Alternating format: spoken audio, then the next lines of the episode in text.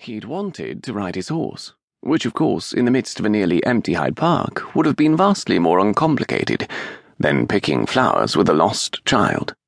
Nonetheless, he sank to a knee and proceeded to pick incorrectly. Not like that, she chided. The little girl swatted at his fingers, and the ghost of a smile pulled at his lips. Like this, she said, proceeding to demonstrate. You have to pick the stem. She lifted her head up and gave him a look. Something was required of him. What was it? Uh, for the flowers, she said with an eye roll, and by the faint exaggeration of that single word, she'd found his flower picking skill set wanting. Then she narrowed her eyes and gave him a frown.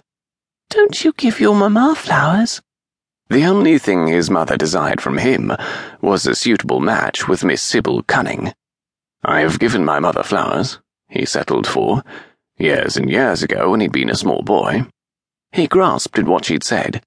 And I take it these are for your mother, her absent mother. Then, given the cold ways of the ton mothers, they generally didn't accompany their offspring on outings to the park. Yes, to make her smile, she explained.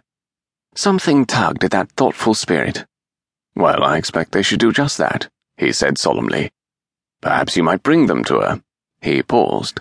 Now. The nameless child blinked and glanced about.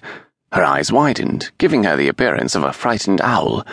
Her lower lip trembled. It was then he had confirmation of something he'd suspected from down the riding trail. Where is my mamma? Blast. Well, there was no avoiding it now. Forcing a smile, Miles straightened and held out a hand. I expect we should be off to find her. She hesitated, grabbed her book, and then placed her spare hand in his. The other clung tightly to the buttercups she'd gathered. Do you have a name? The little girl giggled. Yes. Miles' lips twitched. How very literal the child was, incapable of artifice that drove the world she'd eventually grow into. Do you? she asked. He paused and dropped a deep bow. Miles Brookfield, the Marquess of Guilford.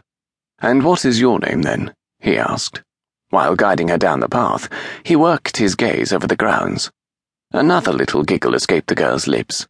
My name is Faith, a cry sounded in the distance and startled the wrens from the branches of a nearby elm. The birds took off into sudden flight.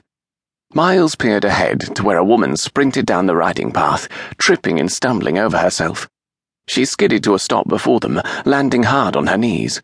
She dragged the girl into her arms and knocked his hand free of the child's.